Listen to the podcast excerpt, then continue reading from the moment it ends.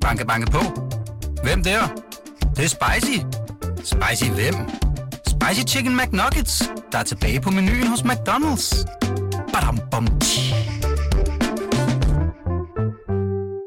Joachim, du er jo øh, til en afveksling. Kom lidt for sent i dag. Hvad er der sket her til morgen? Det, der skete... Hej, jeg, jeg sov regulært over mig.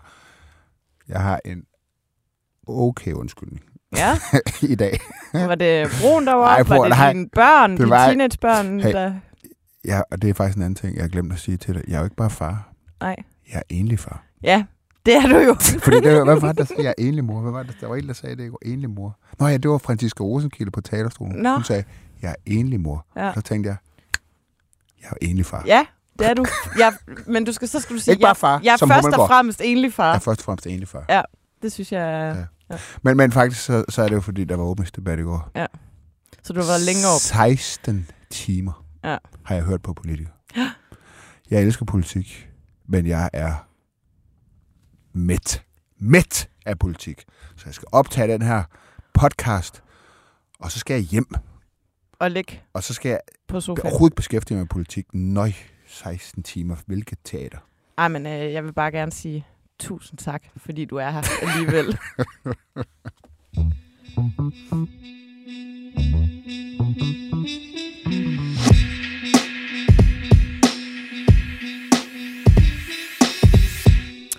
Hej og velkommen til Slottet og Sumpen, BT's politiske podcast. Det har været en stor politisk uge. Christian Bør- øh, Christiansborg har slået dørene op, og politikerne er tilbage fra sommerferie. Det skal vi selvfølgelig snakke lidt om i dag.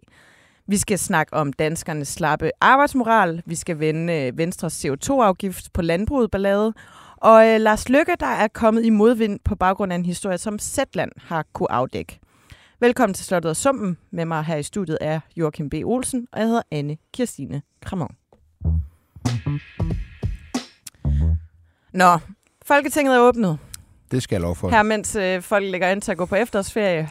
Så, Ja, det gør Folketinget også. Ja, men det skal de da. Det er da også hårdt at komme i gang. Det er godt med sådan en lige- blød opstart. Kan man kende det godt, man starter der? Ja. Uha, det er hårdt at komme i gang. Godt, man lige er ferie. Lige Ja. hurtigt efter. Præcis. Øhm, vi skal lige turnere øh, statsministerens åbningstale. Vi skal selvfølgelig også øh, runde øh, åbningsdebatten i går. Øhm, statsministeren øh, nåede i sin åbningstale i tirsdags øh, vidt omkring. Hun berørte øh, frisættelsen af den offentlige sektor, besparelser på velfærd, lønløftet til de her fire grupper af offentlige ansatte, grønne omstilling, øh, i forhold til, hvordan der er et Sara og Monopolet dilemma på Stævns, hvor der er nogle øh, flagermus, der hvor man gerne vil sætte øh, vindmøller op. Mm. Hendes øh, hovedtema var dog øh, folkeskolen, og i særdeleshed Aula, Mm. øh, som hun mener bør øh, afskaffes. Hun gav en øh, reel opsang til forældre, som hun mener blander sig for meget i deres børns skolegang. Jeg får lyst til at spørge dig, er du egentlig på Aula? Uh, som egentlig far, uh, der må jeg nok sige, jeg har aldrig været på Aula. Jeg, har, jeg har fået to børn gennem folkeskolen, uden nogensinde at logge ind. Ja, men så er din ekskoleven en del på Aula. Det uh, er hun muligvis, ja. ja, okay. Fair. Øhm, hun foreslog også, Mette Frederiksen, at man skal kunne komme i mesterlærer i de sidste års skolegang, hvis man er skoletræt. Og, øh, og nævnte, at der er 4.000 mål for eleverne i folkeskolen, øh, hvor regeringen gerne vil skære 9 ud af 10 væk. Hvorfor øh, er det sådan en debat, hun bringer på banen, Joachim? Ja, altså, jeg synes jo sådan set, at debatten er relevant nok. Øh, vi har haft en folkeskolereform, den har nu kørt i 10 år, og har været en total katastrofe. Det må man bare sige. Alle de mål, man satte sig med folkeskolereformen, børnene skulle blive bedre til at læse, altså på, på samtlige parametre, Ja. der har man ikke nået målene. Og man har ikke bare nået målene, det er faktisk gået tilbage. Øh, så man må bare sige, at folkeskolereformen, den har, hvis man skal måle den på de succeskriterier, politikerne stillede op, været en katastrofe. Mm. Og derfor synes jeg egentlig, at af alle de ting, hun kan tage op, så, så tror jeg måske, der er noget i det der. Der, Mm. mm. der er en utilfredshed. Øhm, men det er også klassisk Mette Frederiksen, fordi hun har det jo det her med, når hun skal holde en tale, altså, så, så taler hun om så tager hun et nyt emne op. For folkemødet, der tog hun jo aktiv dødshjælp op, sådan helt ud af det blå. Og det, det, det kan man jo synes om, hvad man vil. Det, er jo- det, er jo, det er jo fint nok. Øh, og det er jo ikke, fordi det ikke er relevante debatter, men det er jo også en god måde ligesom at dreje opmærksomheden væk fra de øh, problemer, regeringen Jamen, så står med. få, ja, at få gang i befolkningen. Altså, det er jo noget, som du, du siger også, der betyder noget. Også den her med danskernes slappe arbejdsmoral, som jo øh, pretty much har, hvad skal man sige, backfired lidt øh, på hende. Det er der Øh, mange, der... Øh, Jeg tror, den der folkeskoledebat nok har større potentiale til at blive en succes øh, for Ja. ja. Mette Frederiksen og regeringen, end at den der arbejdsmoralsdebat. Den, Ja. ja. den er ikke landet specielt godt. Men gav hendes tale sådan nogle indikationer af, hvad det er for et politisk år, vi ser ind i? Altså, hvad, hvad kommer til at, øh, at fylde noget for øh, regeringen? Jamen altså, det, det, er helt, det helt store spændende, synes jeg jo, det er jo den her CO2-afgift. Den skal vi tale om øh, lidt senere. Mm. Øh, det bliver en ægte test af Venstre, og dermed også en ægte test af den her regering. Kan Venstre holde til det her? Og der må man bare sige lige nu, så er der meget, der tyder på, at, øh, at det, bliver, det bliver rigtig svært. Så er det selvfølgelig et år, hvor vi skal tale skat. Der kommer en skattereform, der kommer en 2030-plan øh, lige om lidt, og der, vil blive, der bliver vi så klogere på, hvad det er, regeringen har tænkt sig på, på skatteområdet. Vi ved, de har lagt op til 5 milliarder. Noget på beskæftigelsesfradraget, det meste og så noget på det her med topskat, som jo er det, folk taler mest om. Og så er der, Top, top skat. ja, så, så er der lagt op til sådan noget på, på iværksætterområdet, øh, hvor, hvor jeg- personligt synes, der er en fornuftig ting. Noget, som jeg selv kæmpede meget for, men også må erkende, jeg ikke noget i mål med, det er så i Folketinget, nemlig at fjerne lagerbeskatning på, på aktier, sådan man bliver beskattet, når man... Kan du ikke lige kort forklare til os, der ikke lige er helt hjemme i, hvad lagerbeskatning? Jo, men altså, det er jo sådan, i, i dag, hvis du, har, hvis du har aktier, så bliver du beskattet af de værdistigninger, du løbende har på dem, ikke? Og, og det vil man gerne af med, sådan at du bliver beskattet af den profit, du har, når du, når du sælger dem. Og det er provenyneutralt for statskassen på sigt. Øh, men det betyder, at der, der kommer et provenytab på den korte bane, fordi man jo så ikke øh, løbende vil beskatte aktier, øh, som man gør nu. Øh, men, men på sigt har det, har det ingen betydning for statskassen. Og det, det, det, det synes jeg egentlig, at øh, regeringen øh, fortjener ros for. Man kan sige, at det er jo et andet princip, man går over til end øh, den store diskussion, vi har lige nu omkring øh, øh, ejendomsskatter, hvor man jo bliver beskattet øh, løbende. Ikke? Øh, man kan sammenligne det lidt med, at, at hvis man på det område var gået over til et system, hvor man altså beskattede øh, ved salg. Mm. Lad os lige vende tilbage til den der, øh, danskerne skal er nogle dårlige svin og skal arbejde noget mere debat. Mm. Kommer den til at udmønte sig i noget øh, konkret politisk? det kan jeg ikke rigtig se, hvordan den gør andet, end at det er jo regeringens forsøg på at få danskerne med på reformer, som skal få danskerne til at arbejde mere. Øh, herunder også skattereformen, øh, men altså også alle de andre reformer, som regeringen vil gennemføre. Altså de har jo gennemført stor bededag for eksempel. Så det er, jo, det er jo ligesom noget, politikere gør for ligesom at sige, prøv at høre, vi gør de her ting, og vi gør det af en årsag. Og, og så taler det jo ligesom ind i, i noget, som Mette Frederiksen jo, jo, har, jo har, har talt meget om, nemlig de her udfordringer, hun ser for velfærdsstaten på sigt. Øh, at øh, der er nogle, at det ikke hænger sammen i forhold til arbejdskraft. Øh, det, det kunne jeg tale lang tid om, fordi jeg synes, den debat på mange måder er, den er faktisk lidt skør. Jamen, kom synes, med det. Nå, nej, men det er fordi, jeg synes jo, altså prøv at høre her. Det her med at sige, at man, man, man, mangler, man mangler arbejdskraft, jamen altså, det er, jo, det er jo rent udbud og efterspørgsel. Hvis det er sådan, at der mangler arbejdskraft i den, i, i, i den grønne sektor, øh, håndværkere og andre, jamen så vil lønnen, så vil lønnen jo stige. Når lønnen den stiger, så vil der være flere, der søger over i de, over i det fag, og dem, der allerede er i det, de vil arbejde mere, for de får mere ud af det, øh, og de vil nok også måske udsætte deres øh, til, egen tilbagetrækning, øh, fordi at det vil ikke rigtig kunne betale sig, fordi de har nu fået en højere løn. Altså det er ren udbud og efterspørgsel. Øh, det, det tilpasser markedet, og der, jeg, jeg, jeg, jeg synes, jeg, jeg, jeg, jeg synes jo personligt, man skal lave reformer af alle mulige årsager. Ikke sådan noget med at afskaffe stor bededag, men, men fordi at, øh, jeg, jeg, jeg, jeg synes, at det er godt, når folk forsørger sig selv, og derfor er det godt at lave reformer. Og jeg synes, jeg, jeg er også liberal og borgerlig, det står jeg jo ved, og jeg synes også, at skatten skal ned, så vi kan få noget mere økonomisk frihed og sådan noget. Det synes jeg er en mål i sig selv. Men det, det er jo ikke det, der er sigtet her. Der er det jo noget med, at vi skal arbejde mere for velfærdsstaten. Øhm, det er jo, Men- men det er jo bare et mærkeligt incitament. Det er jo det, der er det underlige ved den her debat. Altså, det er der ikke nogen, der øh, vågner op hver morgen og tænker, nu skal Præcis. jeg kraftedeme ud og øh, give den gas Nej, det- det- for vel- det tror jeg ikke. Jeg tror, at mange går ud og tænker, ja, jeg betaler skat, og nogen siger også, at de gør det med glæde. Men det er jo et eller andet sådan form for forfejlet forsøg på at, at, at skabe en eller anden form for solidaritet med velfærdsstaten, som mange jo har et, hvad skal man sige, øh, lidt anstrengt forhold til, fordi der er jo mange ting, der ikke lige helt spiller, kan man sige. Ja, men, men, men, men faktisk så, altså, hvis man ligesom går tilbage og læser, hvad politikere, socialdemokrater sagde om velfærdsstaten, da man opbyggede den op gennem 60'erne, så var det jo faktisk også en tro på, at man, at man netop kunne, kunne skabe et, et samfund, hvor borgerne satte deres egen behov bagerst Mm. og satte velfærdsstaten forrest. Og derfor var man heller ikke nervøs for ligesom at udvide velfærdsstaten meget med forskellige ordninger, øh, forsørgelsesordninger osv., fordi man, man, man, man troede på, at borgerne så vil sige, ej, øh, hvis jeg kan arbejde, så arbejder jeg, fordi det er det, der er godt for velfærdsstaten. Men det er jo bare sådan en eller anden form for sekterisk tankegang. Ja, jo, men, men man skal jo se, at dengang, der var det jo sådan noget på, der, der troede man jo på, man troede jo på, at man ligesom kunne...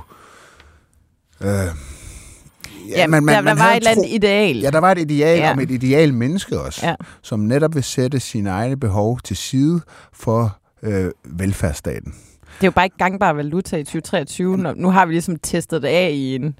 Altså man kan i hvert fald sige, at 60-65 år. Socialdemokratiet har jo været på en rejse der, hvor man jo også har måttet erkende, at øh, ja, det gjorde borgerne måske ikke altid. Og derfor har man faktisk stort set, ja siden, faktisk stort set siden i hvert fald 70'erne, hvor man troede på det, at lave reformer af velfærdsstaten, som kun er gået i en retning, nemlig at man har forsøgt at få skubbet folk ud på arbejdsmarkedet Mm. mm. igen, efter man har lavet mange ordninger, hvor de kunne, som de kunne trække sig tilbage på. Ikke? Ja, bare nævne dagpengereformer, kontanthjælpsreformer, øh, tilbagetrækningsreformer, efterløn osv. Hele, man har været hele vejen rundt flere gange endda, og det har jo været, man har rullet noget tilbage, som man havde indført i erkendelse af, at øh, hmm, jo, altså øh, mennesker er måske også indrettet sådan, at, at hvis de ikke rigtig har incitamentet, så, så kan de godt komme til at hænge lidt fast i, i sådan et overførselssystem. Og det har også virket. Det er jo derfor, vi har så super høj beskæftigelse i dag. 3 millioner mennesker mm. I beskæftigelse. Det er jo i, i, i- i meget høj grad, fordi man har lavet reformer, så de har jo virket. Men min pointe er, hun taler sådan set ind i noget, som Socialdemokrater tidligere har talt om. Mm.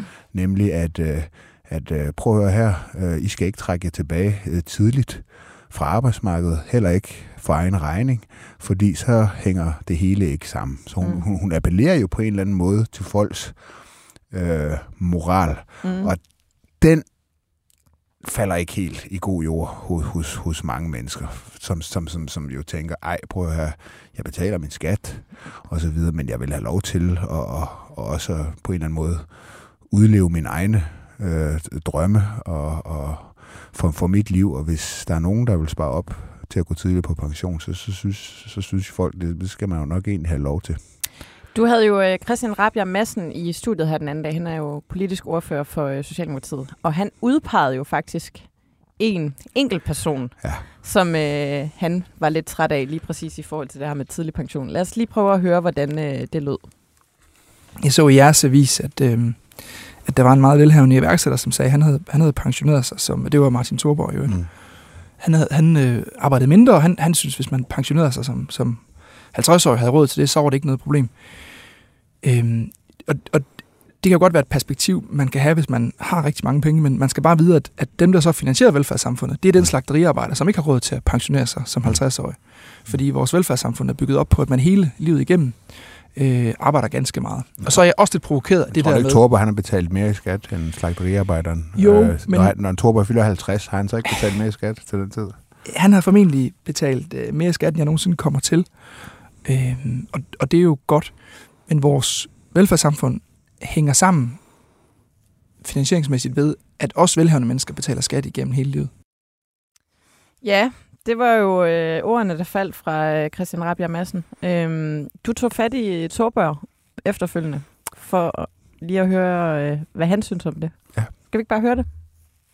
den lette løsning er jo et eller andet sted, hvis man sidder på Christiansborg, og så sidder og siger, at vi skal arbejde noget mere, sløjfe nogle helligdage og, og så videre, så videre. Alt det, vi ser i øjeblikket. Jeg mener, indtil vi ligesom får styr på, på det offentlige forbrug, så synes jeg alle talt, at det er, er rimelig nederen at rende rundt og pege fingre af folk, der, der vælger at leve på en anden måde.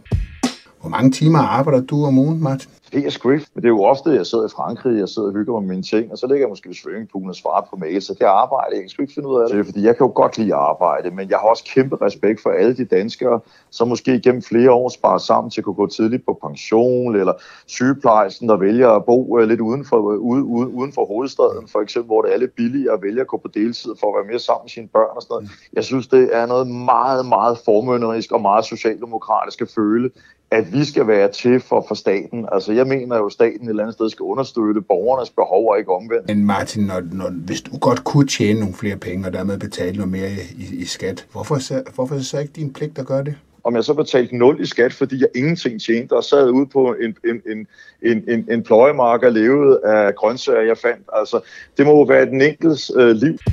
Jamen, det er jo typisk spænd, ikke? Altså, i stedet for at kende, man øh, selv har været med til at kreere et problem, så peger man og siger, Nå, Martin Thorborg, at nu er det din skyld, at der kommer færre socioassistenter og sygeplejersker og alt muligt andet. Det er jo en typisk afledningsmanøvre for folk, der har givet op, ikke? Hvorfor er det, at vi har aldrig nogensinde har betalt mere i skat og aldrig fået mindre velfærd? Det burde være der, man kiggede. Men når man ikke evner det, fordi man nok ikke er dygtig nok, jamen så kan man pege på sådan en som mig, for eksempel, som har knoklet min røv i laser, siden jeg var jeg ved ikke hvad, og nu og, og sidder på den grønne gren, og så er det lige pludselig min skyld, selvom jeg måske betaler nok i mit liv at betale noget, der ligner 50-100 gange så meget skat som en gennemsnitlig danser. Jeg synes, han skulle skamme sig. Christian, du skal lov til at slippe. Ja, det øh, var Martin Thorborg, der lige fik lov til at øh, give øh, svar på øh, tiltale her. Ja, øh, det må man jo sige, men altså, jeg synes altså også, Christian Rabia fortjener lidt ros i den her debat, fordi jeg synes faktisk, det er dejligt med en politiker. Jeg er ikke, jeg er ikke så personligt enig med ham, men det er sgu da dejligt med en politiker, som rent faktisk har noget på hjertet, og tør stille sig op og sige noget, han godt ved, at nogen bliver sure over på forhånd. Altså, jeg synes, det, det er en... Øh, det, det, det må jeg sige. Det, og han stiller op. Det synes jeg skulle er befriende. Mm. Det synes jeg, han skal rose for. Nå, du tilbragte 16 timer på Christiansborg i går. Ja. Og, øh, lad os så lige øh, udnytte det, eller hvad man skal sige. Der var jo øh, den famøse åbningsdebat, hvor øh, partilederne efter tur går på talerstolen, og så får øh, de øvrige i salen lov til at, at stille spørgsmål. Hvordan var åbningsdebatten? Mm, ja, det er jo selvfølgelig smager behag, men øh, jeg synes jeg synes altså ikke, der var den tænding, som der nogle gange plejer at være. Og jeg har tænkt meget på, hvordan kan det, hvordan kan det være? Øhm, måske er det, fordi vi har den her midterregering, mm. og, og vi ikke har ligesom... Det er nogle andre fronter, der så ligesom på en eller anden måde bliver, bliver trukket op. Så det blev sådan meget, at... Øh, at SF, Enhedslisten, Alternativ sådan noget skød på Socialdemokratiet, og så skød de borgerlige partier i opposition på, på Venstre. Så det, det blev en meget anderledes debat. Og jeg, altså jeg, jeg synes godt, man kunne mærke, at vi har, eller at vi har fået sådan en midterregering, som måske ikke er specielt ideologisk. Det er et arbejdsfællesskab. Det er lidt en grå, teknokratisk masse inde på midten der, og det, ja, det gav ikke den samme gode debat, som der plejer at være. Nu er målet med politik selvfølgelig ikke at få gode debatter i Folketingssalen. Det er jeg helt med på. Men hvis jeg bare skal bedømme øh, debatten, så ja, så så, så, så, så var den altså ikke helt så interessant og spændende, som den, øh, som den, den har været. Hvis tidligere. du nu skulle fremhæve bare lige et par eksempler med nogen, der bød ind med noget, som var interessant. Hvem vil du så Ja, men t- så skal man jo lige, så skal man jo lige, altså det skal man ikke lægge noget politisk i det her. Så siger jeg bare, altså hvis jeg nu skulle bruge det kriterie, at sige, hvad, hvad er formålet for en øh, politisk ordfører eller en partileder ved at gå på talerstolen sådan en dag? Jamen, øh, Lav somi-klip. Absolut. Det, ja. det er du fuldstændig ret i. Det er også meget det der i dag. Ikke? Men, men, øh, men øh, så, så synes jeg, at så vil jeg gerne fremhæve Inger Støjberg. Og det vil jeg gerne, fordi at i tirsdags var hun i debatten, der var partilederdebat, og så var der et runden her i, ved åbningsdebatten her. Og jeg synes, hun simpelthen var et studie i, hvordan man effektivt angriber øh, den modstander, som man har størst mulighed for at tage stemmer fra. Øh, hun brugte hele sin taletid på at tale om den CO2-afgift, vi, vi skal tale lidt mere om. Men, og det kan man jo godt forstå. Øh, det er selvfølgelig noget, der er upopulært i, i Venstres øh, bagland. Øh, Vi kan det, også bare tage den nu. Ja, det kan vi også. Ja. Men, men grunden til, at jeg synes, hun var så god til det, det var ikke noget med, at hun stod og kaldte Venstre for dumme, eller de ikke havde forstået noget som helst. Fordi hvis man angriber på den måde, så sidder der nogle venstrefolk og tænker, ej, jeg kan faktisk ikke lide, at man taler sådan om mit, mit parti. Så det gjorde hun ikke. Mm. Det kloge, hun gør, og hvorfor jeg synes, det var sådan en effektiv angreb, hun til den, det var, at hun talte om, at hun var skuffet over Venstre. Hun var skuffet over, at de var gået med til den her CO2-afgift. Mm. Det ville koste arbejdspladser ude i landdistrikterne osv. På den måde, øh, så afspejler hun nogle følelser, som allerede er i Venstres bagland. Hun, hun taler ikke Venstre ned, hun, hun afspejler følelser, frustrationer, som der er i bagland, og det kan folk genkende sig selv i. Ja. Og derfor synes jeg, at det var et studie i, hvordan man effektivt angriber en øh, modstander. Ja, og lad bare lige, øh, øh, for lige at tage den øh, for, øh, for dem, der ikke lige er fuldstændig inde i, øh, i sagen. Altså, det er jo en, en sag, der har fyldt lidt øh, i løbet af ugen.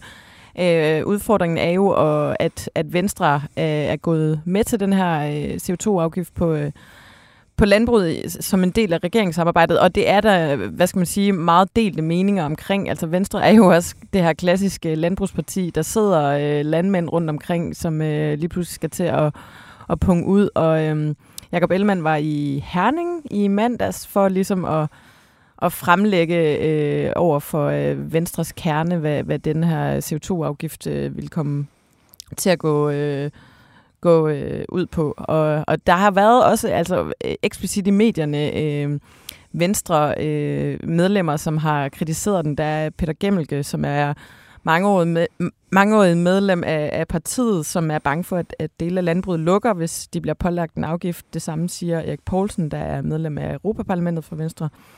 Venstres Miljø- og Fødevareordfører Erling, Bo- eller Erling Bonnesen, han vil gerne have, at øh, udgiften i stedet kommer til at ligge hos øh, forbrugeren, som så skal betale ved at tage varer op af, af køledisken. Så det, det har været, du ved, det ligger, det ligger så bare i en perlerække af kameler, øh, der skal sluges for Venstre for at netop øh, indtræde i det her øh, regeringssamarbejde. Ja, altså, øh, hvad stor bededag var for Socialdemokratiet, det er den her CO2-afgift for Venstre. Man må bare sige, du kan ikke finde øh, nogen økonom eller ekspert, der, vil, der, der ikke vil sige, at en CO2-afgift, det er i hvert fald i teorien den rigtige vej at gå. ikke? Fordi pointen med en CO2-afgift er jo, at den ikke skal betales. Det er jo ikke et middel til at få flere penge i statskassen, hvis man indretter den rigtigt. Det er et Det- middel, man skal undgå. Det er et middel til, ja, Ja, det er nemlig at til at få folk til at ændre adfærd, ikke? Ja. Sådan at de, de landmænd, der har Det et er lavt nudging. Ja, ja, det er et incitament, det er en, øh, ja, det er det er en pisk eller guldrød, men i hvert fald så er det sådan, at, at hvis de effektive landmænd øh, med lavt klimaaftryk, de bør jo så ikke komme til at betale den her CO2-afgift, og dermed får de en konkurrencefordel over dem, der ikke er så effektive. Og derfor kan de sælge deres produkter billigere, og derfor er det deres produkter, der bliver solgt, og så kan de jo så overtage dem, der går ned. Så man kan sige rent sådan fagligt sige, jamen så er det, det er måden at gøre det på. Øh, så prøver de jo så at sige, nej, nej, vi skal stadig få lægge den i, i, i køledisken. Problemet er, det er jo bare meget, meget upræcist, ikke? fordi det rammer jo så både den landmand med et lavt klimaaftryk, og den landmand med et højt klimaaftryk. Mm. Øh, og hvis man gør en kombination af begge dele, både som de jo taler, som Ellemann jo taler om, både en CO2-afgift og en øh, afgift i køledisken, jamen så kan man jo sige, så, så øh, udligner det jo ligesom øh, gevinsterne ved den der CO2-afgift, fordi prisen kommer til at stige, øh, men den relative prisforskel mellem det kød med lavt klimaaftryk og med højt klimaaftryk, den bliver jo lille, og derfor så får du ikke de, de der adfærdsændringer. Øh, og Venstre er bare et dilemma her. Det handler jo om, at øh, Venstre har ligesom øh, det klassiske Venstre ude i landdistrikterne og så videre, følgeerhverven og så videre. Og så har du en Jakob Ellemann, som jo nok, tror jeg mange venstrefolk tænker, han er mere sådan en by-venstre mand. Ikke? Dem vil han også gerne have fat Det er vel i virkeligheden hans store problem. Præcis. Ja. Præcis. Øh, og de er nok meget mere positive over for sådan en CO2-afgift. Så det er virkelig, virkelig svært for Venstre. Og så er det et helt stort problem jo for dem, at de jo bare ligger super lavt i meningsmålene. Ikke? De har lige fået en på 8,7 i opinion. Mm. Øh, de har jo ikke råd til at miste nogen. De har ikke noget at tage på lige nu. De Og er, LA sidder bare og tager imod. LA sidder bare og tager imod. Øh, ja, De havde Inger en Støjberg. mål- måling på, var det 13? ja komma et eller andet? 12, 12, jeg kan ikke huske, Ja. hvad de fik i den der måling, men det er i hvert fald... 12-13 stykker. Ja. Øh, Men, men, men jeg tror lige her, der er det ikke så meget LA, der er bekymring. Det er Inger Støjberg, der, Mm. der er bekymring for Venstre. Og hun, øh, som jeg sagde tidligere, angriber dem altså, synes jeg, ekstremt effektivt. Ja, men det er jo lidt ligesom øh, SAS på et tidspunkt, hvor de ligesom ville ændre strategi fra at være sådan et højkvalitets øh, flyselskab, og så begynder de ligesom, at man også skal betale for at få sin kuffert med. Og, og det, der sker, de bliver aldrig et lavprisselskab, og de bliver aldrig et, et, et, øh, flyselskab med høj kvalitet. De sætter sig ligesom ned mellem to flystole, Ja. ja. hvis man Ja, kan det, det. synes jeg er et godt eksempel. Ja, øh, og det er jo lidt det, de gør, for, og, og, og skubber øh, dem, der måske er, er for den her CO2-afgift, øh, og for den lidt grønnere verden, øh, og, øh, og, og dem, der er imod. Altså alle bliver skubbet væk af Ja, det her. ja, ja. ja. Ja, plus at hele fortællingen om, at, at, det, at, det ikke må, at, at det ikke må blive dyrere at blive dansker. Det er ligesom om, hov, altså, der er nogle erhvervsinteresser, der nu pludselig fylder mere end det der med, at det ikke må blive dyrere at blive dansker. Altså det er simpelthen, det, det, det flyder altså lidt. Det, ja. Det er altså svært, og jeg er helt enig med dig, at de kommer, de, de, lige nu sætter de sig mellem øh, to, to stole, Ja. og så er- ender du med at skubbe alle væk. Ja. Altså, ja, men det er jo det der med, at hvis du er alles ven, er du ingens ven. præcis. Ja. Gud, hvor er jeg on a roll i dag. Ja, det er du, kommer. Ja. Banke, banke på. Hvem der? Det, det er spicy. Spicy hvem? Spicy Chicken McNuggets, der er tilbage på menuen hos McDonald's. Badum, bom, tji.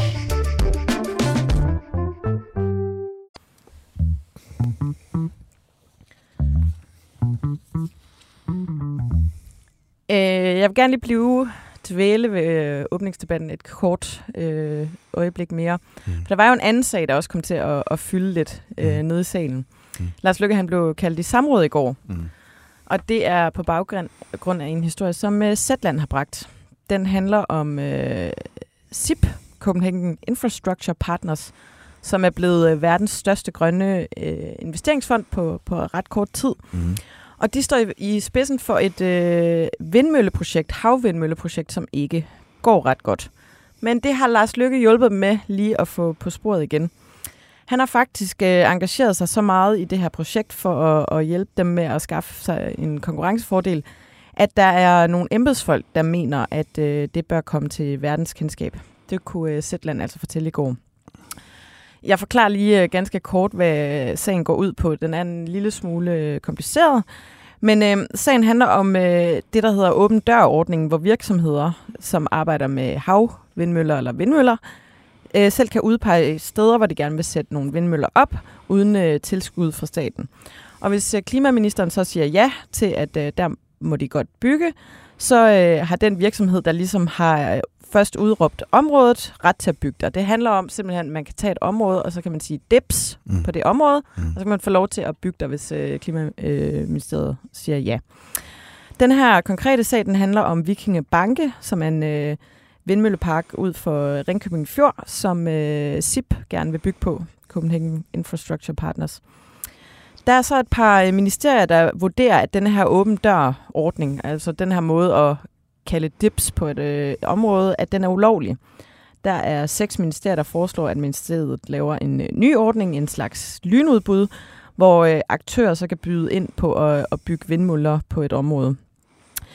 Øh, det vil så betyde, at der stadig vil komme nogle vindmøller op på Vikinge Banke, men øh, at det ikke nødvendigvis var dem, der først havde lagt billet ind, altså SIP, der vil komme til at bygge der. Øh, det fortæller øh, øh, Lars Lykke så til de her ministerier, at det vil ham og regeringstoppen ikke acceptere. Der bliver nedsat et særligt regeringsudvalg, som skal forsøge at redde den her åben dør-ordning. Øh, der skal du lige, det er vigtigt lige at sige, at det bliver så med Lars Lykke i spidsen, og han er udenrigsminister. Så det, det kommer over i udenrigsministeriet, hvilket i sig selv er en lidt sjov en lille smule konstruktion, mystisk. at det yes. hører til derovre. Ja. Lars Lykke han siger, at det her det handler om at få nogle øh, vindmøller op øh, hurtigt, men øh, der er flere embedsfolk, der øh, altså fortæller til Zetland, at det har handlet om, at, øh, at øh, der skal tages et særligt øh, hensyn til SIP. Mm. Øh, Lars Lykke selv, han siger, at øh, SIP ikke har fået særbehandling, øh, men embedsværket de begynder så at arbejde med en anden løsning, og de kommer frem til det, der hedder en step-in-løsning. Det går ud på, at SIP vil få muligheden for at matche de bud, der kom ind fra konkurrenterne, og så dermed vinde opgaven alligevel. Øh, man mener i øh, embedsværket dog, at den her løsning vil forsinke den grønne, grønne omstilling, Øh, embedsværket, øh, eller de kilder, som, øh, som øh, Sætland har talt med fra embedsværket, siger også, at de har følt sig presset af Lars Lykke til at finde en løsning, øh, som er i virkeligheden på, på kant med loven. Mm. Der er også en embedsmand, der fortæller Sætland, at øh, vedkommende har oplevet at få en direkte ordre om at redde SIPs projekt. En anden fortæller, at, at Lars Lykke har afsporet arbejdet og taget et, øh, et stort og uproportionelt stort hensyn til SIP. Øh, og det her i virkeligheden har handlet om øh, at sikre, at projekter hos SIP ikke blev lukket. Øh, Zetland har jo lige haft fat i Lars Lykke og har interviewet ham, og øh, vi har lige et, øh, et lille lydklip øh, med her. Jeg, jeg er fucking ligeglad med, om det er SIP eller Ørsted eller en tredje part. Det handler om at få noget op at stå. Og bevare noget dansk kompetence. Ja, altså han, øh, han jeg ved ikke engang, hvad man skal sige til det her. Jeg, jeg har set øh, mange, der har kommenteret på en minister, der siger fucking. Øh. Han, har haft en, han havde også det her legendariske interview i Berlingske den her uge, hvor han jo også banner og svogler over, over journalisten. Ja. Helt legendarisk. Men altså. hvad, hvad sker der? Jamen altså, jeg vil starte med at sige, at jeg synes, at den her sag har potentiale. Den har potentialet til at blive kæmpe, kæmpe stor. Ja, det er jeg ret enig i. Den har endda potentiale til, at den kan bringe den her regering i fare. Ja. Altså det, det tror jeg lidt, at den har. Det er ikke langt fra sikkert, det kommer til at ske. Men den har potentiale til det. Den kom jo også til at fylde en del i, i sagen i går, og for Moderaterne, der var det Monika Rubin, som er politisk ordfører, der var på talerstolen. Og øh, hun var, der var Inger Støjberg og, øh, og flere andre, men også Morten Messerschmidt, der, øh, der grillede hende. Lad os lige prøve at høre, hvordan det lød.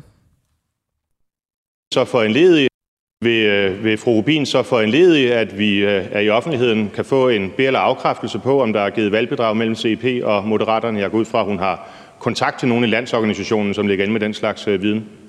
Altså, jeg, jeg er virkelig ked Jeg synes simpelthen, det er en absurd diskussion, vi har bevæget os ud på. Jeg har stået og talt om, hvordan det sejler i ældreplejen, hvorfor der er behov for en ny ældrelov. Dansk Folkeparti plejer at bryste sig af, at man kæmper for de ældre, og så vælger ordføreren at bruge sit spørgsmål på det her. Det forstår jeg simpelthen ikke. Det var øh, ikke et, øh, det var et klassisk udenomsvar, må man sige. Godt nok. Angribe præmissen for, øh, for spørgsmålet frem for at svare på det. Og man kan jo sige, har Copenhagen Infrastructure Partners øh, betalt valgkampsbidrag til Moderaterne? Det er meget relevant lige nu, øh, set i lyset af den her sag, som øh, Zetland har afdækket. Det synes jeg. Altså, der er simpelthen så mange vilde ting i den her sag. En, en, en, en, en vigtig ting er jo også, at øh, øh, en af dem, der har en absolut hovedrolle i SIP, det er Lars Gert Lose.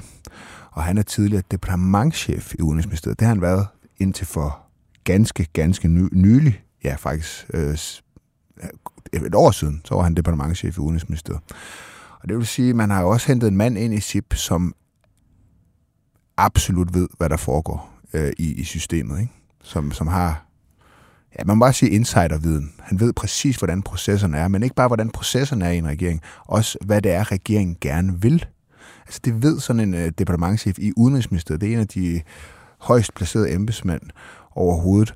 Og det, der jo ligesom også er øh, en, en del af, af den her sag, det er jo, har SIP ligesom kunne tilrettelægge deres bud, er det jo ikke, men deres tilbud øh, på en måde, fordi de har den her man kan næsten kalde det, det bliver jo mere end antydet i, i Zetlands artikel, Præcis, at, øh, at øh, det er der nogen, der har haft en opfattelse af, at, at sjovt nok, øh, så de ting, SIP har øh, foreslået, har på en eller anden måde afspejlet sig i det, øh, de øh, ting, som embedsværket er kommet frem til, som om, at der har været en eller anden form for forbindelse eller noget udveksling af informationer. Og man må også bare sige, at sådan en mand, øh, tidligere, det, en, der for nylig har været departementchef, det er jo også noget med, at han, han, han kender jo de her mennesker rigtig, rigtig godt. At Det er ikke for at mistænkeliggøre nogen i udenrigsministeriet osv., men, men han har altså en anden tilgang øh, til systemet, end alle mulige andre har. Det gælder jo også politikerne. Han kender jo politikerne osv.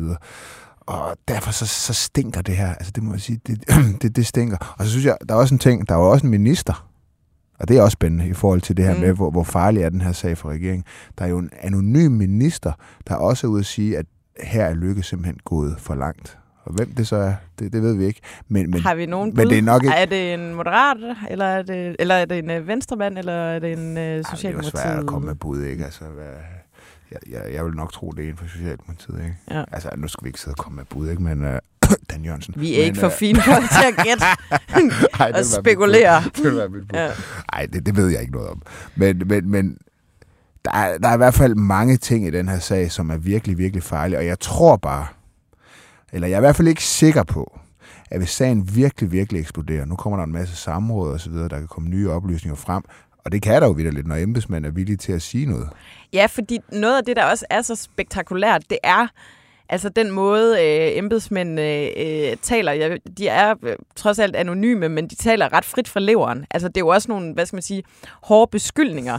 Øh, og, stille sig ud og, og sige i et medie, this is rigged. Øh, ja. Vi bliver presset til at, at gøre noget, som vi overhovedet ikke må af en, af en minister. Altså det er virkelig øh, gralt. Ja, det er jo køre for rødt lys, hvis Ja. det er det, der er tilfældet. Og det, man, altså, Mette Frederiksen blev også presset af det øh, i går. Altså, der er jo, øh, det, det smitter af på hele regeringen, det her. Ja, men, og det der ligesom er, det er, hvor altså hvis den her sag virkelig eksploderer, så er jeg ikke sikker på, at øh, Socialdemokratiet og slet ikke Venstre, hvis sagen bliver virkelig stor, har nogen speciel lyst til at holde hånden over øh, Lars Løkke Rasmussen. Ikke? Altså så bliver det simpelthen for giftigt øh, Ja. for, for, for de to andre partier også. Så det er en sag, som vi Lad os virkelig skal prøve følge med. at i. øh, tænke et scenarie. Altså, hvad, hvad kan der ske?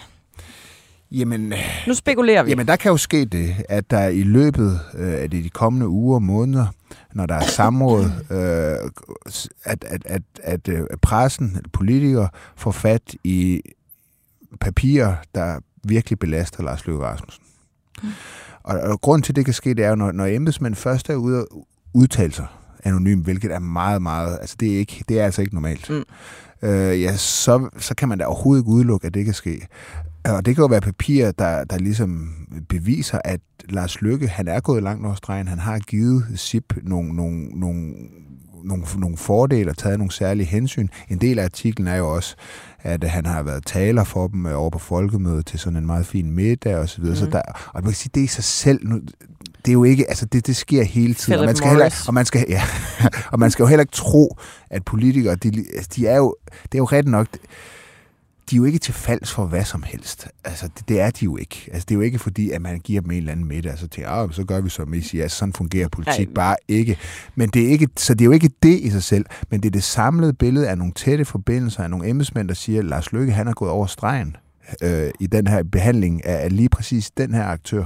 Jeg er meget Øh, interesseret i det der valgkampsbidrag, fordi det er. Valgkampsbidrag, ja. ja. som de ikke vil svare på, det, Ja. ja. det er, at der sidder nogen i SIP, som øh, indtil for ganske nylig har arbejdet i Udenrigsministeriet, som har fået det her udvalg. Altså, Lars Løkke Rasmussen er udenrigsminister. Hvorfor sidder han med vindmølleprojekter? Ja.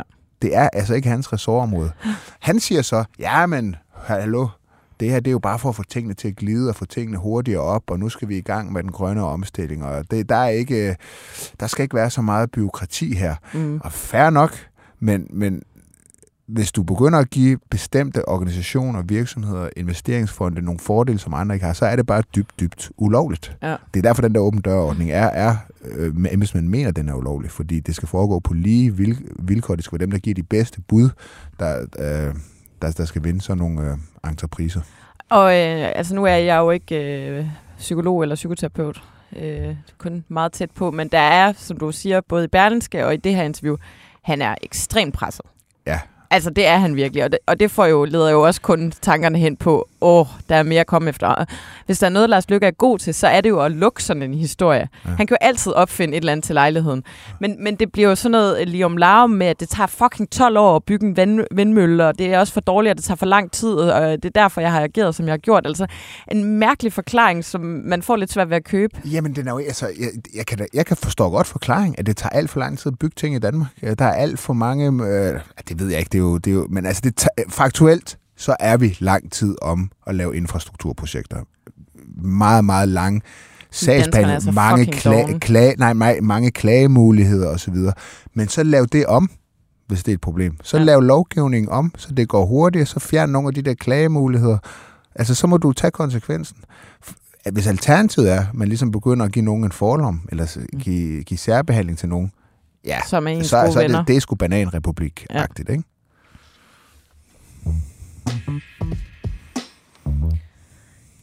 Så er vi faktisk fremme ved ugens sumtrol. Mm. Jeg gætter på, at vi har den samme. Ja, det har vi måske.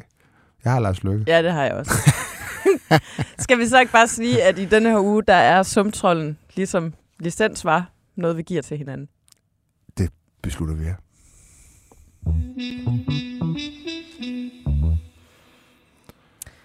Jamen, øh, så tror jeg ikke, der er så meget andet at sige end øh, tak for i dag. Jamen, øh, tak til dig, kommer. Tak til dig, Joachim. Tak til du dig dukkede igen. op på, øh, på trods at du arbejder så hårdt for velfærdsstaten, så det kan hænge sammen for os alle sammen. Jeg er enig far. Og er egentlig far. Ej, hvor du trækker et læs. Tusind tak for det, Joachim. øh, ej, og tak til lytterne, fordi at I øh, tunede ind. Vi øh, lyttes ved i næste uge.